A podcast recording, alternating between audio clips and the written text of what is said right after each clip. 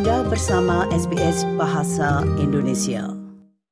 Saudara pendengar, negara bagian New South Wales telah diperingatkan bahwa lonjakan baru COVID-19 telah dimulai didorong oleh semakin menonjolnya subvarian baru. Pejabat kesehatan memperbarui seruan mereka agar orang-orang mendapatkan suntikan booster dan memiliki rencana jika terjadi infeksi. Berikut ini laporan tentang hal itu yang disusun oleh Lynn Evelyn untuk SBS News. Bersamaan dengan musim liburan yang akan datang, banyak warga Sydney mengatakan kepada SBS News bahwa mereka sangat bersemangat dan berharap untuk beristirahat selama musim panas meskipun pandemi yang sedang berlangsung. Just finished year 12, so want to just celebrate and have fun. We're so used to the way of life that we have now. You know, we keep to ourselves, we're at home a lot more, we're wearing masks, we've been vaccinated, so I guess there isn't that much feeling of, of worrying about it so much. Just with all these variants that are coming out, there is a bit of hesit- hesitation, but you, we have to live with it really. Yeah. Namun, New South Wales mengalami peningkatan infeksi COVID-19 yang baru. Jumlah orang positif COVID naik lebih dari 11 persen minggu ini dibandingkan dengan minggu sebelumnya. Carrie Chen adalah Kepala Petugas Kesehatan Negara Bagian New South Wales. Berikut ini komentarnya. We're starting to see an increase in COVID cases and changes in the variants circulating in New South Wales, which tells us that we're entering the next COVID wave. By looking at all the local information we have and what's happening overseas, we believe COVID cases will rise in the coming weeks. The protection the New South Wales community has from vaccination and previous infection continues to reduce the risk of severe illness. However, the elderly and those with underlying health conditions will continue to be at higher risk. Peringatan serupa juga dikeluarkan oleh Menteri Kesehatan Victoria, Brett Sutton. Sementara itu, Menteri Kesehatan Federal Mark Butler telah mendesak orang-orang untuk tetap up-to-date dengan vaksinasi mereka. There are still 5 million Australians over the age of 16 who are eligible for a third dose but have not yet had it. For many of them, it will be more than 12 months since they had their second dose. So, getting that third dose or fourth dose, if you're eligible for that and haven't had it, is going to be a very important um, addition to your protection, and by that, the protection of those around you.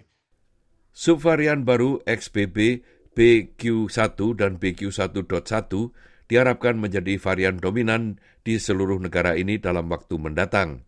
Namun, Organisasi Kesehatan Dunia mengatakan saat ini tidak ada data yang menunjukkan peningkatan keparahan dari penyakit itu dibandingkan dengan subvarian Omicron lainnya.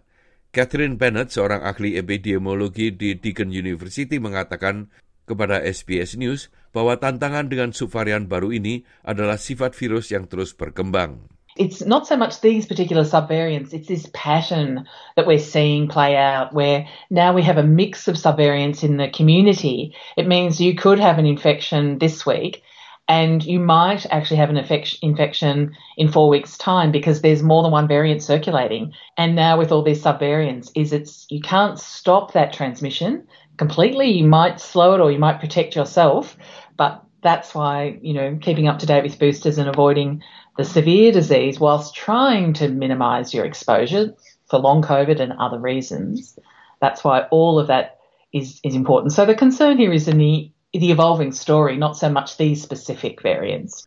Sementara itu, penelitian baru dari dua studi nasional telah menemukan bahwa lebih dari dua per tiga warga Australia telah terinfeksi COVID-19.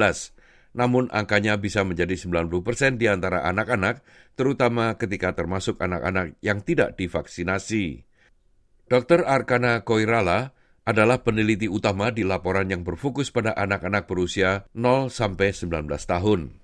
And in fact, what we found was that a lot of kids who were who didn't even know that they were infected have antibodies. And this is really important to, to understand things like severity of disease and hospitalization in children. So we know that children usually have mild infections, but when we looked at when we look at hospitalization da- data, we now know that hospitalization rates in children are even lower. And that really emphasizes the fact that yes, we've had SARS-CoV-2 around, most kids have become infected, but they've done well with it.